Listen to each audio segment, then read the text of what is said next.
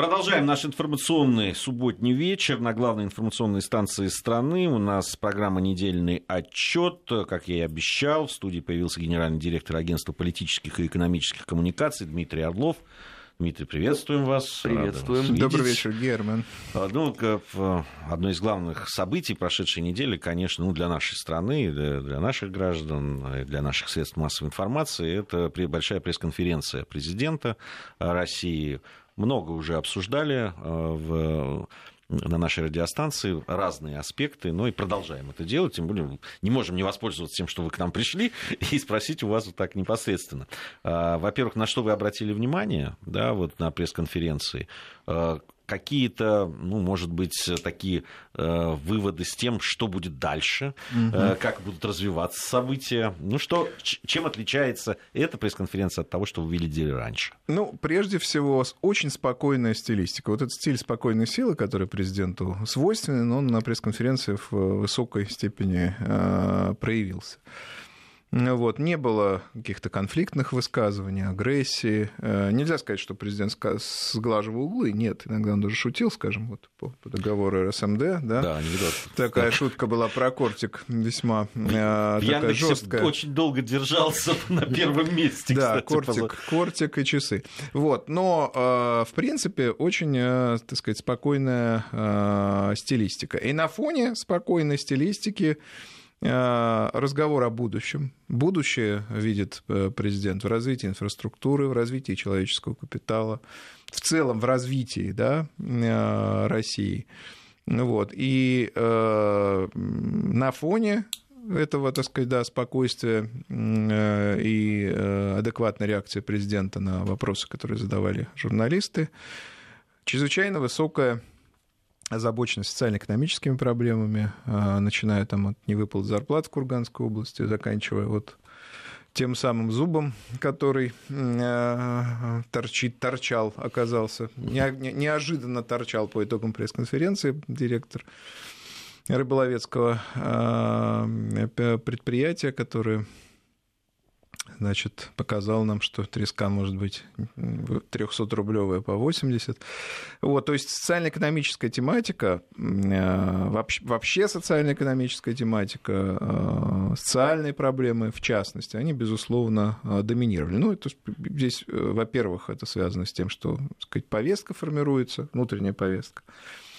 Вот. А во-вторых, конечно, ясно, что победа в Сирии, так сказать, скажем, одержана, она уже, так сказать, вот во внешнеполитической актуальной повестке, и даже западные СМИ явно, задавая вопросы или неявно, так сказать, воздерживаясь от них, так сказать, это признавали. Вот. Ну и главная новость, если говорить о новостях, да, главная новость пресс-конференции — это, конечно, Путин самовыдвиженец. Вот. Понятно, что он идет на выборы, и это значит самовыдвиженцем, и это значит, что он формирует инициативную группу и собирает подписи. Это значит, что та коалиция, которая его традиционно поддерживалась, она сейчас переформатируется. Большинство, которое на Путина ориентировалось, перезагружается. Конечно, там найдется место и «Единой России», и Общероссийскому народному фронту, и, так сказать, добровольческим организациям, там уже вот, сказать, движению, на съезде которого Путин выступал, и к разного рода консервативным группам. Как это будет сформировано, зависит от многих факторов, в том числе от штаба, который тоже еще предвыборного штаба Путина. И ведь остается 3 месяца, по сути дела, до выборов. Да. Не слишком ли поздно формирование вот сейчас штаба, вот такой вот коалиции широкой общественной? Ну, с другой стороны, когда ему заявлять-то об этом, если вот, значит, день выборов, так сказать, только объявлен, точнее, не день выборов, а выборы только назначены Центральной избирательной комиссией. Я полагаю, да, давайте предполагать, что, так сказать, там проведена просто предварительно определенная работа. Я думаю, что мы в ближайшее время увидим все-таки эту конфигурацию уже, что называется, она была, я думаю, домашняя заготовка, сейчас она будет, значит, в публичное поле выведена. Единственное, что принципиальное значение имеет, будет ли глава штаба политической фигуры, как это было на предыдущих выборах, или это штаб весь вообще технологический характер будет иметь, то есть главное — это управленец. который там, с навыками политтехнолога, там, с какими-то способностями по формированию повестки. Мне кажется, что второй вариант вероятнее. То есть вот какой-то фигуры, так сказать, общественной, которая возглавляла бы какой-то еще общественный штаб, наверное, не будет. Видимо, в инициативной группе будут какие-то лидеры, которые, значит, будут олицетворять кампанию Путина. Но пока все это... Мы не можем говорить о том, что вот какие-то линии компании, точнее, не линии компании, а организационные структуры, так сказать, что они сформированы. Вот он этим заявлением о том, что он самодвиженец, он дал старт этому формированию. Вот будем сейчас наблюдать, как это, значит, будет происходить. Но в любом случае те традиционные механизмы, которые были инструментами электоральной мобилизации Путина, еще раз подчеркну, прежде всего это «Единая Россия», ОНФ, они, конечно, так сказать, остаются и будут работать. И предположение о том, что он там от этого отрекается, от этих организаций, потому что, значит, вот сначала заявил о выдвижении на, так сказать, газе, а потом о самовыдвижении на пресс-конференции. Это неверно. Он развертывает кампанию, начиная с общего заявления, вот, которое на газе прозвучало на прошлой неделе. И, я думаю, заявления, выступления достаточно развернутые, которые предстоят президента на форуме действий Общероссийского народного фронта 19 декабря и на съезде «Единой России» 23 декабря, я думаю, они... Вот эта дискуссия о том, что он отрекся, там, значит, забыл, так сказать, больше не рассматривает этой организации как серьезную опору, я думаю, вот этим, так сказать, предположением положит, так сказать, конец. А, кстати, действительно, вот очень интересно, западные СМИ выделили, по сути, три ключевых момента пресс-конференции Путина. Первое, это он отрекся от действующей партии власти и от Общероссийского народного фронта, потому что должен был, по идее, на их съездах что-то, наверное, сказать, да, получилось раньше. Но это мы еще послушаем, что он там скажет. Не исключаю, что Путин вообще мастер и интриги, и неожиданных заявлений, и программных заявлений. Программа-то его еще не звучала. И, я думаю, она как раз будет развернута вот в течение следующей недели на этих двух мероприятиях. Ну вот судя по тому, я согласен с вами абсолютно, что на пресс-конференции очень много времени и, я бы сказал, даже такой заинтересованности личной, да, президента были вопросы, связанные с социально-экономическими какими-то вещами и социальными вообще в принципе. Да? Да. Потому что, обратите внимание, вот у президента были заготовки, ну, то есть какие-то листочки, к которыми он пришел, это было по экономическим каким-то показателям, он обращался к ним, и по тем вещам, которые были сделаны в области там, вопросов демографии. Там, да, да, ну традиционно он, кстати, вот это всегда позитивно удивляет, что президент всегда готов к дискуссии, всегда владеет вопросом, и даже приходя с какими-то, значит, заготовками, да, он всегда отвечает достаточно жестко на неожиданные вопросы, и вот это, так сказать, владение повесткой, владение способностью ее формировать, кстати, владение контекстом, оно, в общем, отличает нашего президента от многих других лидеров. Он, так сказать, компетенции и, так сказать, информированность, они относятся, безусловно, к его позитивным чертам. А социальная повестка, безусловно, это диктуется и тем форматом, так сказать, неравенства, которое в России существует, тяжелым, надо сказать, форматом. Вообще во всем мире неравенство вернулось к уровням начала XX века. Россия в этом смысле не исключение. Но дело не только в этом. Существует неравенство такое вот территориальное, да? И существует запрос на равенство возможностей. И Путин, кстати, эту формулу, которую я очень активно, да, продвигал, в том числе в вашем эфире, вот, он ее произнес, правда, говоря о детях, что дети должны иметь равные возможности, так сказать, в разных, значит, на разных территориях, в разных обстоятельствах, но равные возможности для детей. Это очень важный момент. Лифт должен двигаться, социальный лифт, он должен двигаться, во-первых, с высокой скоростью, во-вторых, он должен, так сказать, реально заслуживающих этого людей возносить, так сказать, вверх. Вот. И территориальное, еще раз подчеркну, территориальное равенство возможностей. Москвич, житель, так сказать, Урюпинской, житель малого села, они должны доступ к инфраструктуре, доступ к здравоохранению, к образованию иметь равный. Понятно, что это идеальная модель, но к ней надо стремиться, и Путин, собственно, об этом заявил. Вот еще одно мое наблюдение. Хотел бы и вам задать этот вопрос.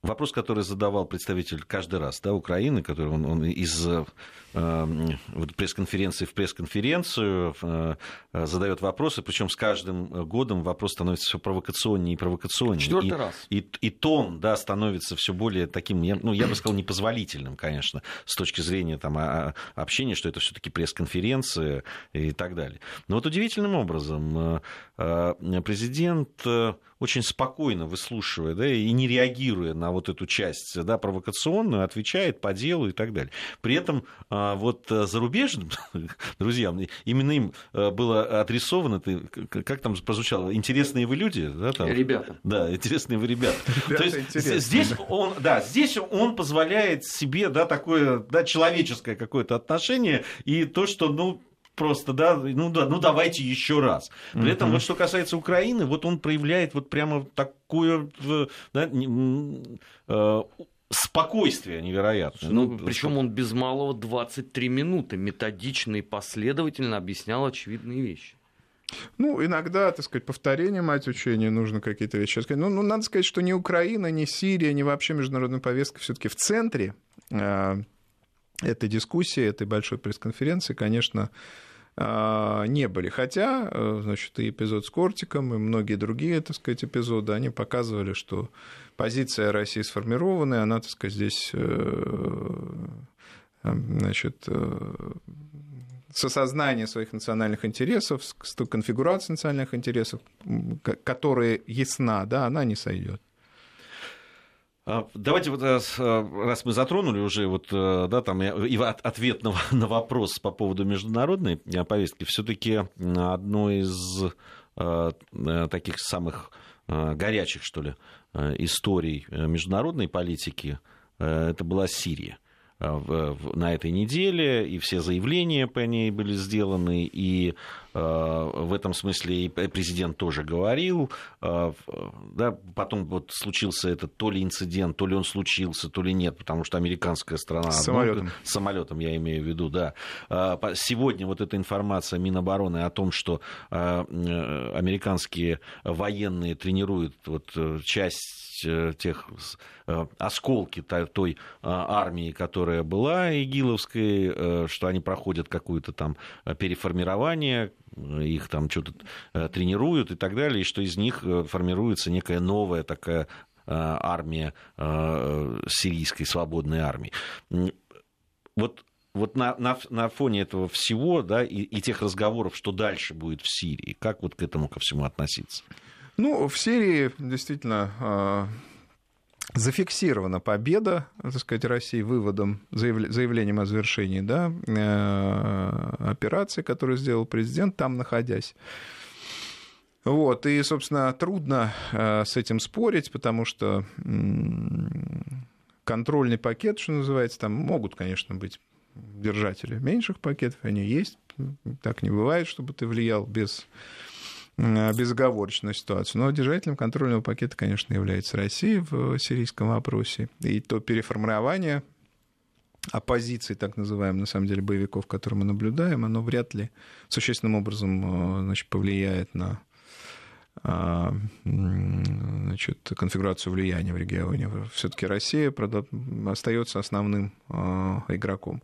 Но, значит, есть интересы Турции, есть интересы Соединенных Штатов. Они обозначаются, так сказать, достаточно жестко. Соединенные Штаты пытаются дать, ну, то есть дают понять, что их эта конфигурация не устраивает. Вот, пытаются понять различным образом. Но это вполне естественно, потому что их интересы, их возможности по влиянию на ситуацию с помощью там значит, различных военизированных групп, которые не принадлежали к ИГИЛ, запрещенной в России, да, вот эта возможность влиять, она, конечно, серьезно сократилась.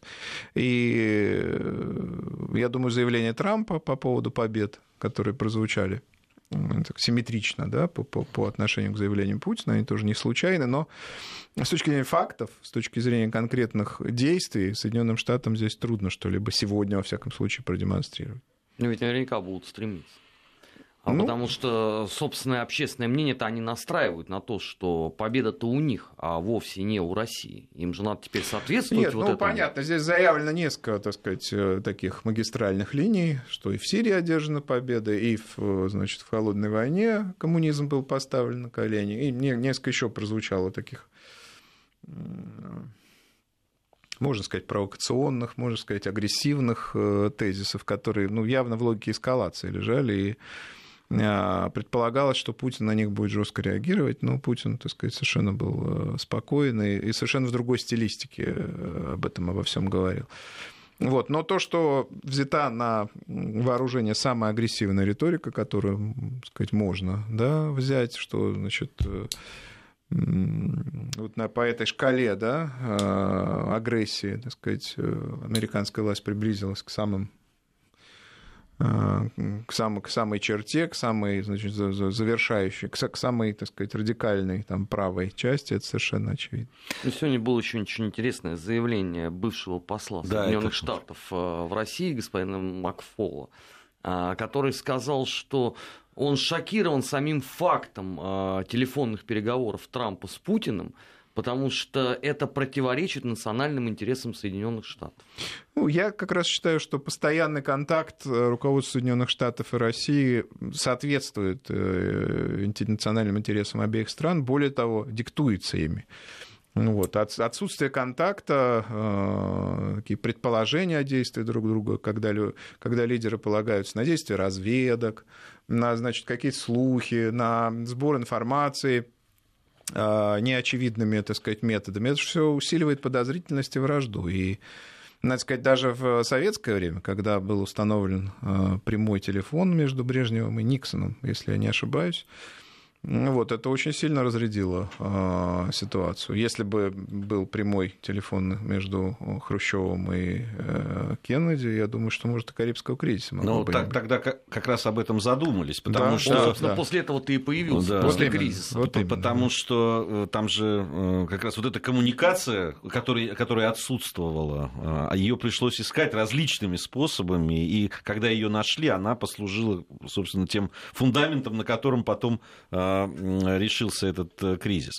Вот еще одна любопытная вещь. Сегодня было опубликовано такое мнение, рейтинг, что ли, да, в журнале National Interest, там, специалисты по вопросам обороны и национальной безопасности Соединенных Штатов Америки опубликовали места, да, там, пятерку мест, откуда может начаться Третья мировая война. То есть они так ранжируют. Откуда исходит угроза миру. Да, откуда исходит угроза миру. Но это Иран, КНДР и МИД, нет, да? Нет. Вот тут это интересно. Первое, да, действительно, на первом месте стоит Северная Корея, ее разработки вот этих баллистических ракет и так далее.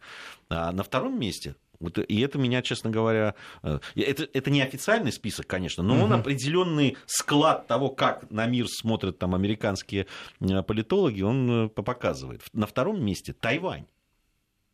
И вот это меня удивило, да, потому что... Ну, мне кажется, что всегда она в последнее время, во всяком случае, она стоит в хвосте мировых новостей. Это действительно неразрешенный конфликт. Ну, так, извините, между Россией и Японией тоже не подписан мирный договор. Мне кажется, что вот уровень конфликтности отношений между Китаем и Тайванем, он примерно, вот, ну, может быть, чуть выше, но такого же уровня. Он сильно заморожен, сильно. Да. Ну, вот они говорят, что там Китай усиливает свое военное присутствие в регионе постоянно, что США в свое время наращивают поставки оружия там, и так далее. И, в общем, они поставили на второе место. На третьем стоит Украина. Вот, потом идет Турция. Вот это тоже для меня интересно. И потом Персидский залив. на пятом? Ну, вот как раз Турция, Персидский залив и Китай, но не Китай в смысле Тайваня, а Китай в смысле вопроса доминирования в Юго-Восточной Азии, это действительно все проблемные зоны. В Юго-Восточной Азии Малукский пролив, ахиллесова пята Китая, так сказать, большая часть ресурсов, значит, через бутылочное горлышко поставляется в Китай, можно заблокировать Малукский пролив, возникнет проблема. Если там окажутся какие-то военные корабли, мы можем предположить, чьи. Вот, значит, вообще доминирование во Вьетнаме, в Индонезии, в целом в регионе Юго-Восточной Азии. Там переплетаются интересы Соединенных Штатов и Китая, там может вспыхнуть, но, видите, это не имеет на данном этапе, во всяком случае, сегодня не имеет характера все-таки вооруженного противостояния и перспектив разрастания военного конфликта. Тем более применительно к Тайваню. Мне это кажется откровенно маловероятно. Значит, Турция – это пороховая бочка. Здесь я бы согласился с выводами коллег. Есть, значит, курдская проблема, есть проблемы религиозные, есть проблемы социальные, есть проблемы европейской либо азиатской идентичности, которые рвут страну, так сказать, постоянно, есть проблемы, значит, европеизированного и такого прозападного меньшинства, которое постоянно выступает, декларирует свою позицию, значительные, в общем, митинги проходят и так далее. Турция – это страна непростая, и контроль за ситуацией, он обеспечивается путем использования харизмы и режима, в общем, личной власти Эрдогана, потенциал которого отнюдь не укрепляется, он слабнет со временем. Во-первых. А во-вторых, значит, армия, вот эта вот, так сказать, общая идентичность, идеи, значит, там, пантюркизма, идеи Мустафы Кемаля Ататюрка, уже адаптированные, конечно, они далеко не всем нравятся, прямо скажем. В общем, турецкая проблема – это тоже, значит, проблема очень серьезная. Ну, Корея, так сказать, это понятно. И что-то, ну, еще... Украина. Ну, Украина, да, Украина – это, тоже, конечно, проблемная зона, несомненно. Там есть конфликтный потенциал, хотя, вот, например, Путин на пресс-конференции был очень сдержан, так сказать, по, значит, этой теме. Вот. Но конфликтный потенциал там есть, и, значит, это связано и с юго-востоком Украины, и с, значит, Саакашвили, казусом Саакашвили, который, так сказать, имеет серьезную поддержку там в Соединенных Штатах и является раздражителем для режима Порошенко. Сам режим Порошенко нестабилен, на мой взгляд, и, так сказать, вот эта логика военной эскалации, она его держит на плаву, но уже постоянно, то есть постепенно вот этот квазивоенный лидер, которым Порошенко, кстати, не является, у него имидж совсем другой. Тем не менее, вот этот квазивоенное лидерство, оно уходит постепенно из его имиджа, и вот в Саакашвили уже никто, в общем, чуть было, значит, не совершил государственный переворот. И вероятность... Вероятность таких негативных событий и развитие факторов негативных сохраняется и усиливается. У нас пришло время новостей. Я напомню, что в студии сегодня генеральный директор Агентства политических и экономических коммуникаций Дмитрий Орлов. Продолжим нашу беседу сразу после выпуска новостей. Недельный отчет. Подводим итоги. Анализируем главные события. Продолжаем подводить итоги недели. Генеральный директор Агентства политических и экономических коммуникаций Дмитрий Орлов у нас сегодня в студии. Армен Гаспарян, Гия Саралидзе по-прежнему в студии. Дмитрий, ну, наверное, вторым по обсуждаемости, по значению для там тех же средств массовой информации в событии после пресс-конференции президента было оглашение приговора экс-министру Алексею Улюкаеву. Да. Вот по поводу там самого этого события и то, каким был приговор окончательный, 8 лет в колонии строгого режима. В общем, многие посчитали, что довольно серьезное, хотя по тому обвинению, которое выдвигалось, которое было признано, это минимальный срок, насколько я понимаю, там от 8 лет. До 15. До 15, да. Но обвинение просило 10. 10, да, но там был уменьшен и срок, и... По-моему, было существенно уменьшен штраф, который он должен заплатить. Ну, логика приговора понятна. Значит, от 8 до 15, вроде низшая граница. Но, тем не менее, низшая граница, мне кажется, строговата. Человек никого не убил, не ограбил. Вот. В общем, довольно заслуженный российский экономист, значит, чиновник. Вот. Мне кажется, что это... Строговато. Но таков закон, вина его доказана, хотя не все так считают, и, собственно, сам он не согласился с этим. Вот. Главное, конечно, не сам приговор, а те практики, скажем так, коммуникации, общения в среде, так сказать, нашего высшего чиновничества и глав корпораций, которые, так сказать, выявились. Да? Вот. Главное, сам урок, сказать, вот, что даже человек уровня министра может понести ответственность такого характера. Да? Вот. Я полагаю, что, конечно, в расследовании и в суде были, так сказать, моменты, аспекты, которые, в общем, надолго будут, ну, в долгую, что называется, будут влиять на нашу судебную систему и на поведение чиновничества. Это, конечно, чемоданчик с ключом, значит, в котором, как говорил Улюкаев, лежало вино. Это странная, так сказать, история, странное оправдание, да, вот, с одной стороны. С другой стороны, участие самого, значит, главы Роснефти Сечина в следственном эксперименте, в котором он, в общем, сказать, ну, вот это... Тема взятки, прямого, так сказать, прямой дачи денег, да, она все-таки не была, что называется, четко прослежена. Да?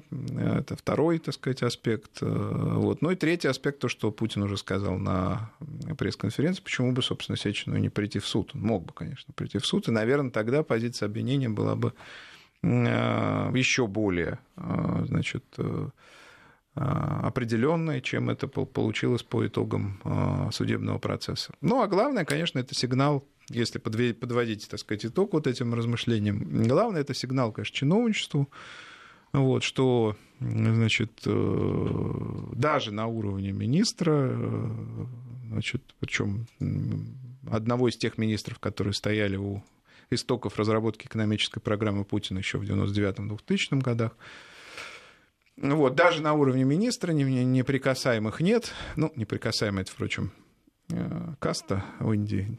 Тех, кого нельзя касаться, неприкосновенных нет. И, соответственно, понесет человек ответственность, даже если то предложение по поводу взятки, которое ему сделано, сделано какими-то косвенными, так сказать, не вполне понятными знаками. Но при этом на том же Западе многие написали о том, что, ну, понятно, приговор суров, но Улюкаев это все-таки там не Ходорковский. Нет, поэтому... нет, определенно нет. Он никогда не бросал никаких политических вызовов. Он был в системе всегда. К 9 мая следующего года будет освобожден.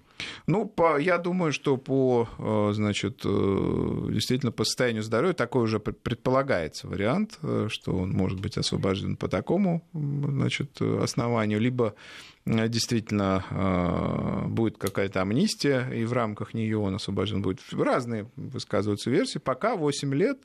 И колония строгого режима, и, конечно, тут не позавидуешь. Ну, по формальному признаку 7. Год же он отсидел уже? Да, год отсидел в СИЗО, да. Но надо сказать, что держался он, в общем, хорошо. Он и афористически выступал, и не признавал свою вину, и вместе с адвокатом давал, в общем, довольно...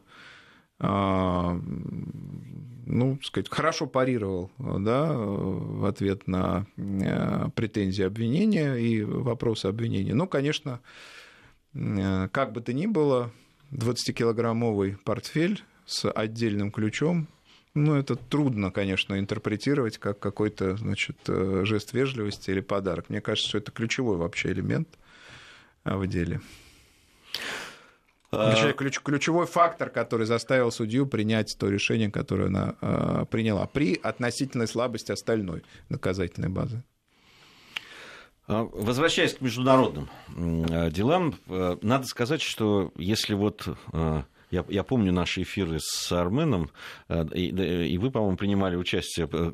Вот годичной давности, да, когда уже приближался новый 2017 год, мы очень много говорили о Европе, о тех процессах, которые там происходят, о их взаимоотношениях, как они будут строиться с Соединенными Штатами Америки и так далее. В принципе, эти вопросы поднимаются и сейчас. То есть за год мало что в этом смысле изменилось. То есть тогда вопросов было больше и предположений. Сейчас, я бы сказал, сейчас больше неизвестности какой-то, потому что она исходит, собственно, от самих европейских стран. Да? Вот эти странные разговоры о Соединенных Штатах Европы, которые да, появились там, активно обсуждались вот 2 недели назад. Сейчас вот ощущение, что европейская политика, она очень, то ли не публичная, да, стала такая, где-то что-то решается, но боятся выносить. Те же переговоры по Брекситу, хотя вот они были на прошлой неделе такие активные и должны были что-то решить. Между тем тишина абсолютная. Да и вообще и к миграционному... Да, это стало просто менее заметным, во-первых, вы правы. Во-вторых, менее публичным. С точки зрения того, что, так сказать, переговоры перешли действительно в непубличный формат, в кулуары. В-третьих, в связи с тем, что в Германии не слишком стабильный кабинет, так скажем, аккуратно, вот, который там, значит, после кризиса сформировался политического, вот, Германия, видимо, потеряла возможности в таком оперативном режиме влиять на ситуацию, и это тоже сыграло, так сказать, свою роль. То есть процессы идут, там интеграционные, либо там Brexit, но идут уже в таком более вялом, чиновничьем, бюрократическом формате. То есть они специально это делают, не публичные, такой зоны, вот, то есть отношения, они-то всегда вроде как открытые и журналистам, и средствам массовой информации, и во многом политика делается через вот эту публичность. Они закрывают почему? Там есть какие-то вопросы, которые не хотелось бы, чтобы там особо обсуждались? Или в чем причина? Это, во-первых, не хотят что-то обсуждать, неприятные какие-то вещи, в частности, расчеты по Брекситу, их же нужно обсуждать достаточно детально. Вот. Но, во-вторых, вот нет, первые лица уходят от диалога, стремятся уйти от диалога, значит, так сказать, доверяясь профессионалам, специалистам. Ну, а специалисты, они же не формируют информационное поле, они предпочитают, в общем, спокойные и не публичные форматы. Вот, мне кажется, в этом дело. Хотя спокойно это не очень получается, потому что все же это наслаивается на бесконечные разговоры о вмешательстве России, что, в свою очередь, тоже это фон, не убирает этот формат непубличности, потому уже... что вы целыми днями только это обсуждаете. Да, это уже неизбежный фон, который, собственно, мало меняется за последнее время, несколько усугубляется, но по большому счету это, так сказать, вот такой хороший тон, да, для европейской, американской элиты, это, так сказать, вот, предъявлять претензии России, говорить о вмешательстве России, о ее, так сказать, агрессивных планах. О Минском формате фактически, да, там европейские страны, в том числе и участники нормандского формата, Франция и Германия, вообще перестали что-либо говорить. Единственное вот упоминание было, когда сейчас продлевали опять санкции еще на полгода. Ну почему? Они сказали, что Вокер проводит переговоры, а мы чего? Вот Америка пускай договаривается, вы же видите. Это они самоустраняются, они понимают, что никаких лавров не будет особых. Какая сейчас позиция? Что это за позиция европейцев, там, вот, в частности, Франции и Германии? По поводу Минского формата. Минский формат, мне кажется, тоже он как-то... Как сквозь пальцы, так сказать, проходит. С одной стороны, просачивается. С одной стороны, все клянутся в необходимости соблюдения, значит, минских договоренностей, Франция, Германия в том числе. Ну, кроме Украины. Кроме Украины, да. Россия, да и Соединенные Штаты дают какие-то пассы не вполне определенные, что не вполне артикулированные, что минские договоренности тоже надо бы, так сказать, соблюдать. С другой стороны, никаких конкретных мер и шагов не предпринимается, а Украина откровенно, собственно, саботирует минский процесс и говорит о том, что, собственно, для нее приемлемо другой порядок действий. То есть сначала, ну, это известно, сначала граница, потом целый ряд контроль над границей с Россией, потом целый ряд других, значит, решений. Вот. И сейчас это все выглядит, имеет характер такого тупика, на мой взгляд. При том, что надо, в общем, побыстрее принимать какое-то решение по миротворцам, о котором Россия-то, ну, конечно, много говорит. Россия не против. Россия, так сказать, здесь была... Да, об этом тоже, Путин, кстати, очень подробно, пункт за пунктом это описывал. Это... Да, и Путин, так сказать, об этом говорит. Возможно, так сказать, да, надо обсуждать, но для этого, ну, должна быть воля же не только России, правильно? Продолжим совсем скоро. Недельный отчет. Подводим итоги. Анализируем главные события. Продолжаем подводить итоги недели. В программе «Недельный отчет» сегодня генеральный директор Агентства политических и экономических коммуникаций Дмитрий Орлов. Интересное вот заявление сегодня оно было, сделал премьер-министр Финляндии Юха Сиппеля. И его спросили по поводу НАТО, да, и возможного вступления страны в НАТО или вступления соседней страны, с которой, да, они все время синхронизируют свои действия. Швеция имеется в виду. И он сказал о том, что не считает, что членство страны в НАТО является актуальным. Вот, и говорит, что, ну, мы углубляем отношения с НАТО, с сотрудничеством с ЕС, но остаемся в стороне от присоединения. Ну, это мудро. Да. Что при этом, скажешь? Да, при этом ему сказали, что а вот вы не опасаетесь, что Швеция станет членом НАТО, и это очень многое поменяет, ну, в раскладе в региональном. Он сказал, нет, не боюсь, такой неожиданности не будет, сказал Сиппеля, и, видимо, он что-то знает про это. Нет, ну, видимо, есть какие-то, так сказать, достаточно... Это страны, которые ведут, страны-соседи, ведут постоянный диалог. От тех времен, когда Швеция владела Финляндией и, в общем, достаточно жестко, в отличие от Российской империи, да, проводила там достаточно жесткую политику. В общем, прошло с тех времен, в общем, 300 лет, больше 300.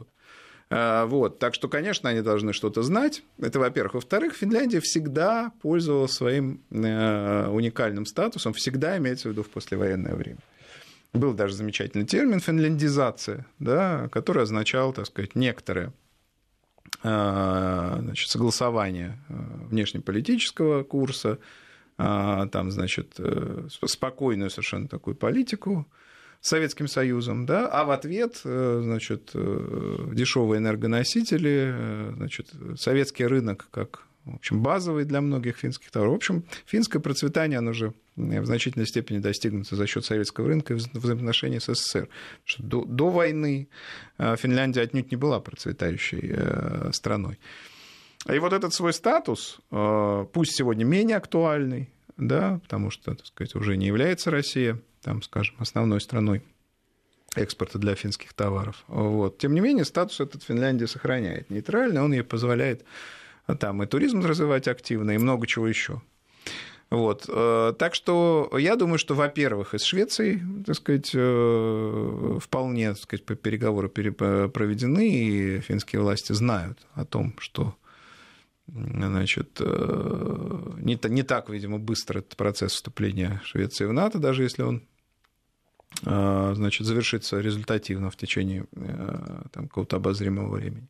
А во-вторых, я думаю, что существуют какие-то, ну, должны быть какие-то договоренности специальные, именно финско-шведские, вне зависимости от того, то есть, наоборот, учитывающие, допустим, формат возможного вступления Швеции в НАТО. В любом случае, там, условное, там, я не знаю, граница блока на границе Швеции и Финляндии, даже в случае вступления Швеции в НАТО, она, конечно, не пройдет. И я думаю, Финляндия за свою какую-то безопасность может не опасаться. Интересно, ведь взаимоотношения, вот у нас предыдущая программа «Нас вопрос» называлась, ведь Финляндия, если и присутствовала на этот вопрос, он скорее не с русскими был, а как раз со шведами. Со шведами, да. Да, очень любопытно. Маннергейм тоже, в общем, знаешь, не очень сильно. Почему? Финляндия стремилась к полной независимости, но тот режим, который она, так сказать, имела в составе, точнее, даже не в составе, так сказать, в союзе с Российской империей, она имела очень хороший режим. У них был Сейм, у них была своя валюта, у них, так сказать, была максимальная, в общем, автономия, которую только можно было представить в составе Российской империи, больше, чем автономия Польши, потому что Польша, как известно, восставала дважды сильно. Вот. Но и... это, по-моему, не только с положением связано, но и с особенностями национального характера. Да, ну и национальный характер, конечно, тут имеет значение. И в основном сельское тогда, в основном сельское население, ну и сейчас, кстати, в основном в маленьких городках живет. Это спокойные люди, которые хотят, в общем, спокойствия, уважения, учета их интересов, но, так сказать, каких-то геополитических амбиций, значит, военных программ и так далее, у них в бэкграунде нет. Они хотят спокойно жить. Ну, у них все в спорт ушло с этой точки зрения. Ну, и это тоже, да. Очень любопытную там пословицу я услышал от своего приятеля, актера Виллиха Апсала, которого ты играл в «Кукушке», там, в особенностях национальных. Символ Финляндии в России. Да. Так вот он сказал, что у нас со шведами, говорит, нет, у нас с русскими нет проблем. Сказал он, когда мы беседовали так за рюмкой чая. Вот, и он сказал, а вот с шведами есть. Я говорю, я никогда не забуду, моя бабушка, когда я был совсем маленький, сказала он мне, когда я куда-то собирался он там ехать, он сказал, если встретишь шведа, набей ему морду, а потом спроси, чего он хочет. Это было такое... Ну, мне кажется, это всё-таки давнее всё. Да, да. Нет, я говорю, это именно вот бабушка еще. То есть, это вот, видимо, они и жили. Не, ну, Швеция оккупировала Финляндию. Швеция, значит, достаточно жестко использовала финский бюджет и возможности финских налогоплательщиков, тогда весьма бедных, для пополнения собственного бюджета, который, в свою очередь, шел на военные программы.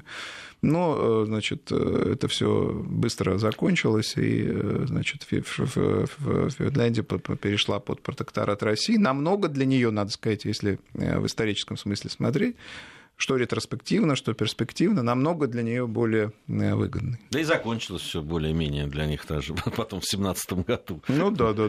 Единственный вот, так сказать, момент был у нас, это 1939-1940 годы, вот эта, так сказать, финская война.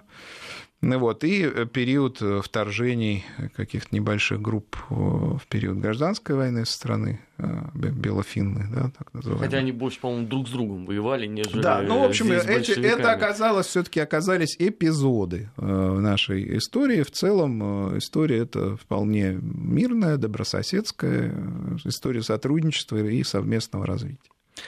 Ну и совсем немного времени у нас остается, немного не можем не забежать вперед в данном случае.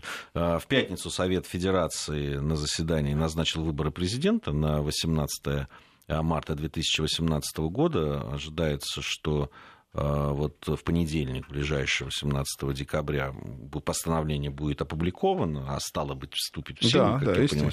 Да. То есть это будет старт кампании. Да, уже неопределенно. А вот на ваш взгляд, она чем-то будет отличаться от... Ну, отличия, естественно, будут. Чтобы два раза не вставать, карнавальность политики уходит. Вы знаете, карнавальность, конечно, уходит. Я это прогнозировал, что карнавальность уйдет с началом большого этапа, большой кампании, то есть, значит, объявление выборов и начало, так сказать, регистрации. Все совсем периферийные игроки понимают, что у них шансов нет. На мой взгляд, явка будет пунктирна, порядка 60-65%, если экстраполировать то, что мы сегодня видим. Да? Вот, значит, участвовать будут, то есть будут зарегистрированы Путин, Жириновский, Зюганов либо Грудинин. Вот это, кстати, остается дискуссионным вопросом. Значит, это интрига, на самом деле. Да. Впервые. Собчак, значит, Титов и Явлинский. Интриги – это Зюганов либо Грудинин. Это кто второй? Ну, если Грудинин, то точно будет Жириновский. Вот. Это лидирующее место в третьем эшелоне. Собчак или Явлинский. Ну, если мы предполагаем, что и Собчак, и Явлинский, и Титов будут зарегистрированы. Мне кажется, что именно так и произойдет. Вот. Ну и, значит, если говорить о собственно, ходе кампании, то ясно, что конкуренция будет иметь, конечно, нишевый характер. То есть Путин – это президент большинства, он перезагрузит сейчас новую коалицию, вокруг него будет создано, новое большинство сформируется, а остальные кандидаты будут бороться, собственно, за нишу. И вот интриги-то они, в общем, вторичный, конечно, характер имеют, тем более, что основные интриги разрешились. Путин самодвиженец, и Путин идет, да?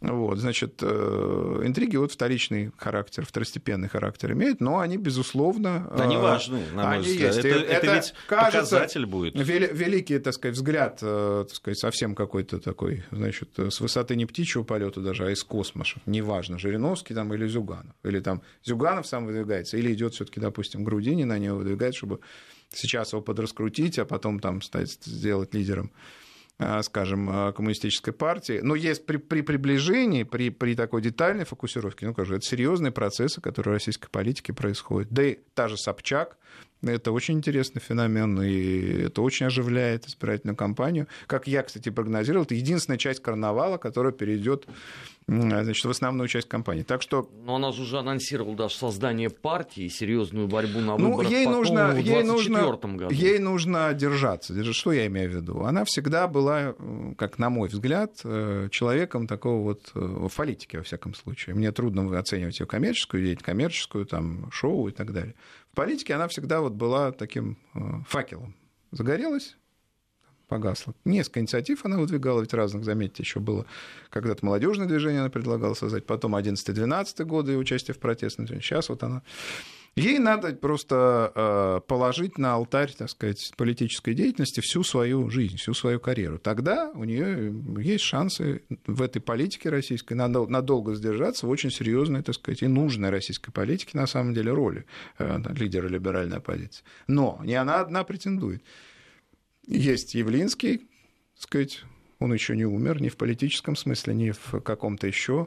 Вот есть Титов, который, так сказать, тоже с предпринимательской, значит, с предпринимательской башни, да, тоже на это претендует. И вообще, так сказать, говорят, что это не очень привлекательное место. А претендентов-то много, поэтому... Есть же еще не системный, который не признает ее в любом нужно случае. Постоянно... Да, ну это, так сказать, тема Навального. Я вообще думаю, что... Вот на этой неделе некоторые коллеги заявили, так сказать, выпустили доклад о том, что возможен массовый протест. Я в него не верю по целому ряду причин. И прежде всего потому, что потенциальный электорат вот этих несистемных сил, он рассеется между... Он еще голосовать не имеет права. Так? Нет, между Собчак и Явлинским он рассеется, значит, люди эти не придут частично на выборы, и только частично будут какие-то протестные акции, в значительный масштаб которых я, честно говоря, не верю. Спасибо большое. Генеральный директор агентства политических и экономических коммуникаций Дмитрий Орлов у нас был сегодня в гостях.